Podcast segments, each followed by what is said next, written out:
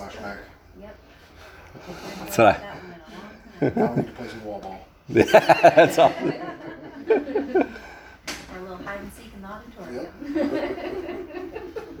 Today we uh, for lunch we went out to Hartselle, went to this little homemade sandwich shop and got sandwiches, and um, it was it was just a nice place to go. So took some cute pictures of Maryland and the sunflowers, and uh, anyways, we're after after we're done with this, we're me and Colleen have been doing a lot of work this week on just learning, just learning and, and, and being able to do this, and we feel blessed to be able to do this. Um, and and it reminded me, there is a there is a Spanish proverb that that says, ooh, let me turn this on.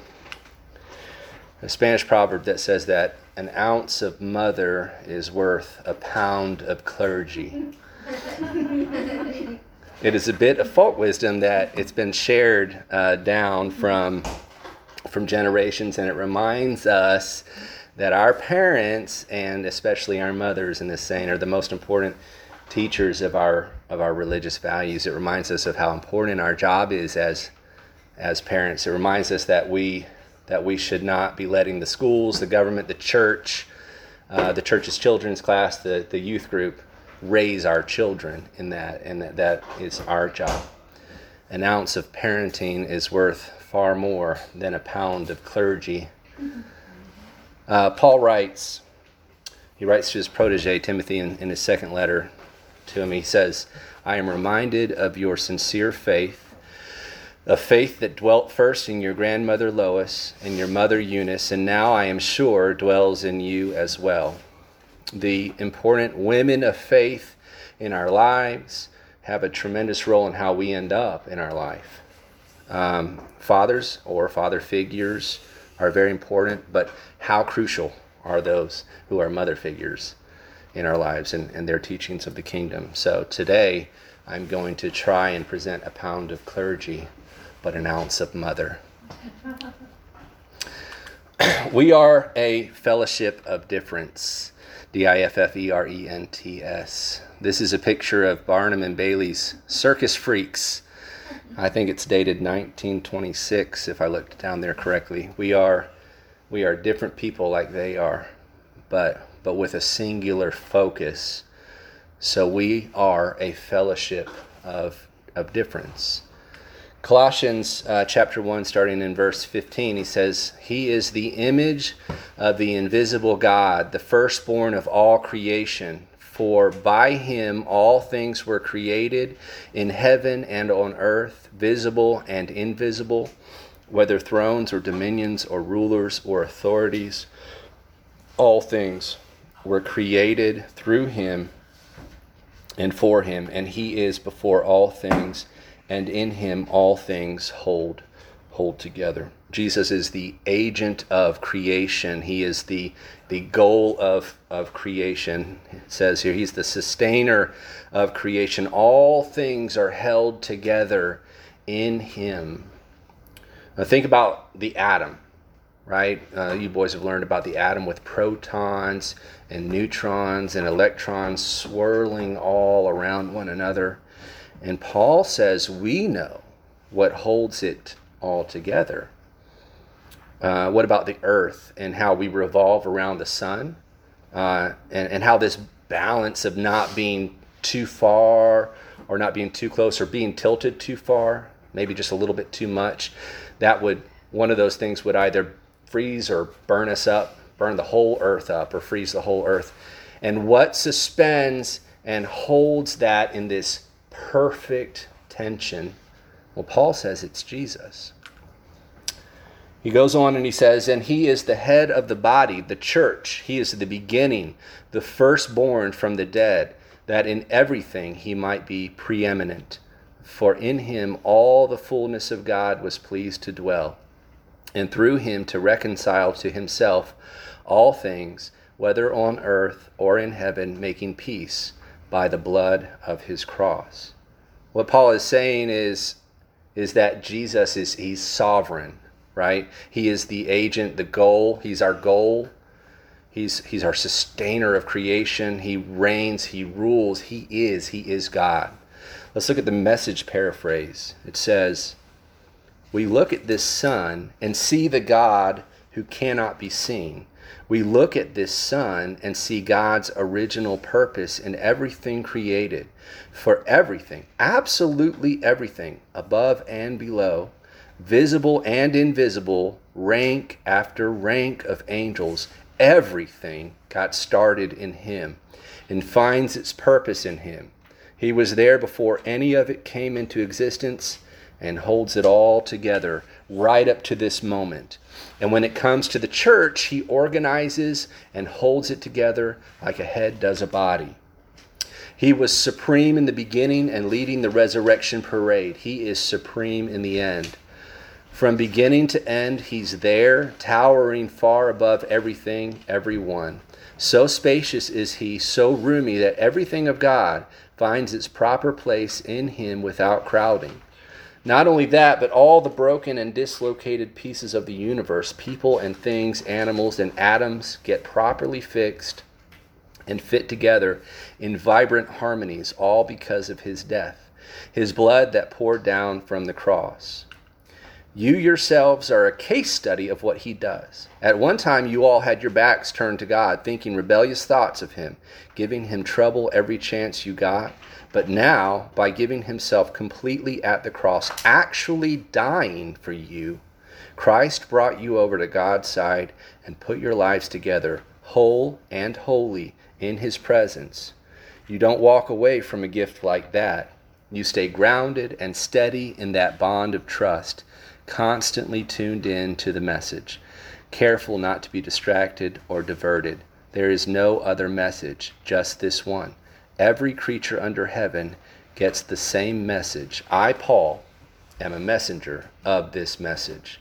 This paraphrase says that you're a case study in what God does. Uh, your, your life is a case study of how the one who put the universe together continues to put us together. Think about the ones that Jesus chose to be to be his disciples, the 12 apostles. They're all Jewish men, yes, but think about the group that Jesus that he, that he puts together. You have you have those who are his followers that are that are fishermen. Um, and then you have the polar opposite ends of the spectrum. With with Matthew, you have a tax collector, and he works for the government. He works for for the man. He exploited his own people. Um, he exploited them in order to make a profit for those that oppressed the Jews. And he also made a profit for himself. And then at the under, other end of this spectrum, you have Simon the Zealot. Um, these were these were religious zealots. They would kill anyone who, who wasn't as orthodox and religious as they were. And, and Jesus puts together this crazy group of difference. That's the sovereignty of God and sovereignty of Jesus. It is the fulfillment of God's design in creative order. As we read in Colossians in verses 19 and 20, he says, For God was pleased to have all of his fullness dwell in him. There's nothing in Christ that lacks being God. Jesus is fully God. And through him to reconcile, to make right, to bring to himself, whether things on earth or things in heaven, by making peace through his blood shed on the cross. Going to uh, Colossians chapter 2. In verse 9, it says, For in him the whole fullness of deity dwells bodily, and you have been filled in him, who is the head of all rule and authority. Paul says, You have, you have been given fullness in Christ. Not only is Jesus fully God, right? And he and he lacks nothing, but you too have been given fullness in Christ. You lack nothing if you're in Christ. I'm smiling when I say that, right? You lack nothing. In uh, in First John, which which Dad did such a great job covering, he'll say, "Make my joy complete. Be one in Christ." It's beyond the biological family. God's family makes up the church. His church in love and grace and and connection. There's this show called The Greatest Showman. I have not seen it. I did a little research on it, but it's supposed to have Hugh Jackman portraying P.T. Barnum of Barnum and Bailey's circus here. And, in the show, there's supposed to be the bearded lady who sings beautifully, and there's supposed to be a tattooed guy. There's acrobats and a 500 pound man and the Irish giant. And P.T. Barnum goes around advertising for one thing. He goes around advertising for freaks and oddities and misfits. And those freaks and oddities and misfits become a family. They become they become a fellowship. And that's like this this this is a painting of the parable that Jesus tells in Matthew uh, tra- chapter 22 of the wedding banquet. And it, this is what it reminds me of. This king has prepared this wedding banquet, and he sends his servants to go out to those who would be expected uh, and invites them to come, the expected ones, and yet they refuse to come. And then the king sends the servants back out, and he tells them to go to the streets, right? Go where the least likely are to come from. The least of these are found, and they invite them to the kingdom, to come to the kingdom, invite them to come to the table of the kingdom, invite them to come to this wedding, this wedding banquet. Just like God ordered the universe, which is spoken into existence at his command. The same God who designed who designed the universe designs his church. God's design for his church is that we might be a fellowship of or a people of difference. In the, uh, in the ESV in 1 John chapter 3 verse 1 it says see what kind of love the Father has given to us that we should be called children of God. In the NIV it says see what great love the Father has lavished on us that we should be called children of God. It's like Colleen's gravy at Thanksgiving.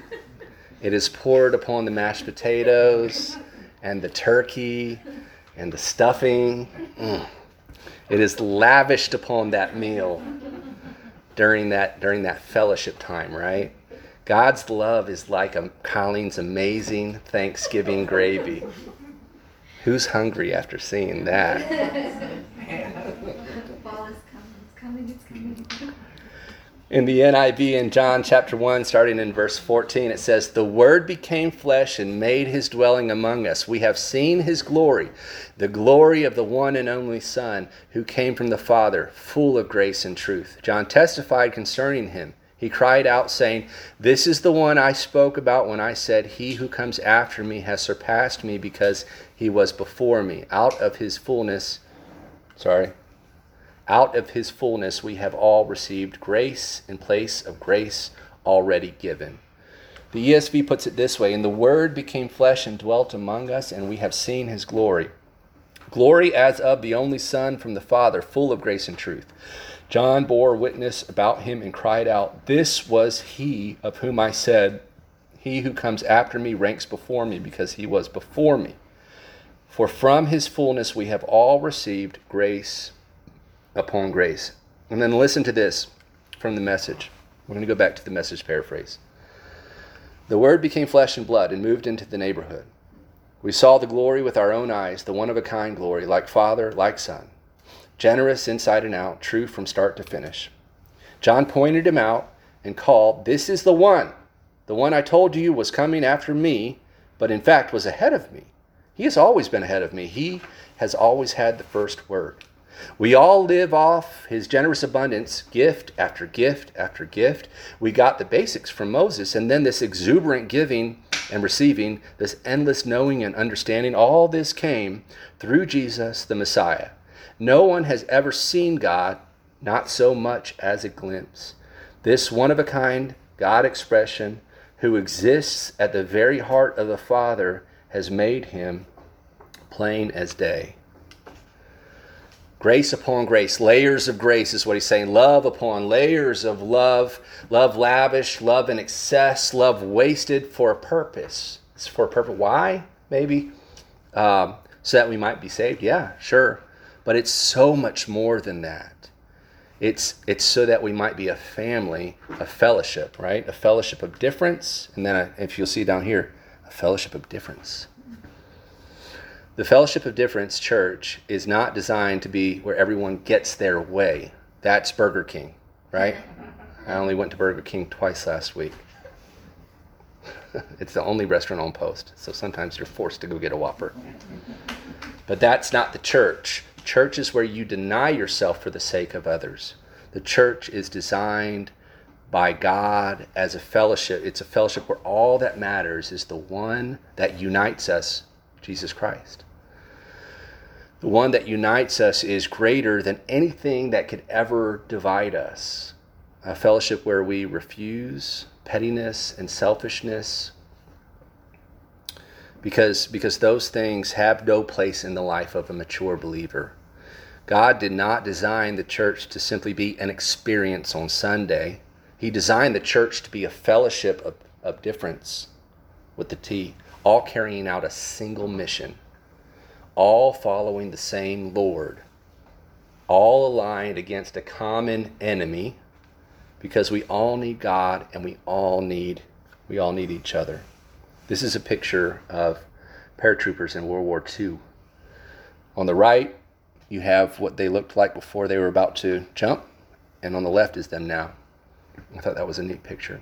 And to illustrate, to further illustrate, when you think about World War II, in particular, it took Japan bombing Pearl Harbor t- for the to, to, to involve the U.S. in a war that up until Pearl Harbor we had we had been very hesitant to engage in, right? Um, but the U.S. now after after Pearl Harbor had a common enemy. The the Axis powers were now our common enemy, and so the Allied powers uh, of the U.S. and the England and the Soviet Union they come together. Um, what else could have what else could have brought these countries together? other than having the same common enemy and a single minded mission. They were a fellowship, a fellowship of difference. As a church, we have one common enemy, but more importantly, we have one singular focus, and that is Jesus, right? As we've read today um, earlier, he came down and he became one of us um, to show us an example of how we can be a fellowship of different people but united in one common goal. And I believe that we are I believe that we are in one of the greatest awakenings, if not the greatest awakening that the earth's population has ever experienced. People are waking up to the truth, but more importantly, people are seeing evil and Satan, our common enemy. They're seeing him firsthand. And it is now that so many people are waking up to seeing God for the first time. It is an incredibly difficult but amazing time to be living in, if you think about it. And that's right now, and we should be fighting daily to go out into the streets, yelling for the freaks, for the oddities, and for the misfits like us, right? To join our fellowship, our fellowship of difference. Um, will you pray with me?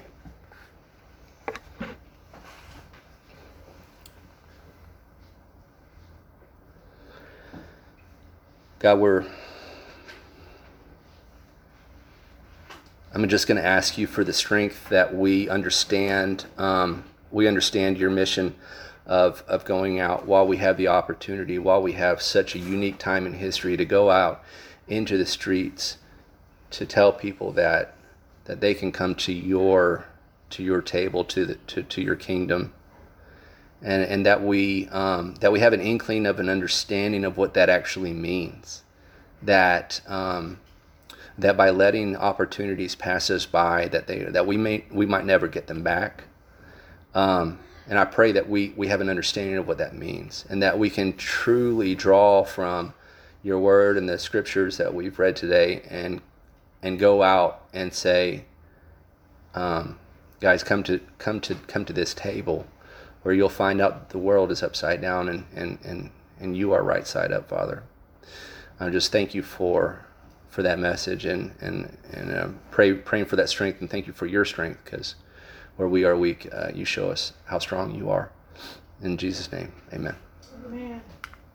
All right, so last slide here. I got this off of off of uh, one of my uh, what, do we call it? Where we get? the Gab artist block. They have some great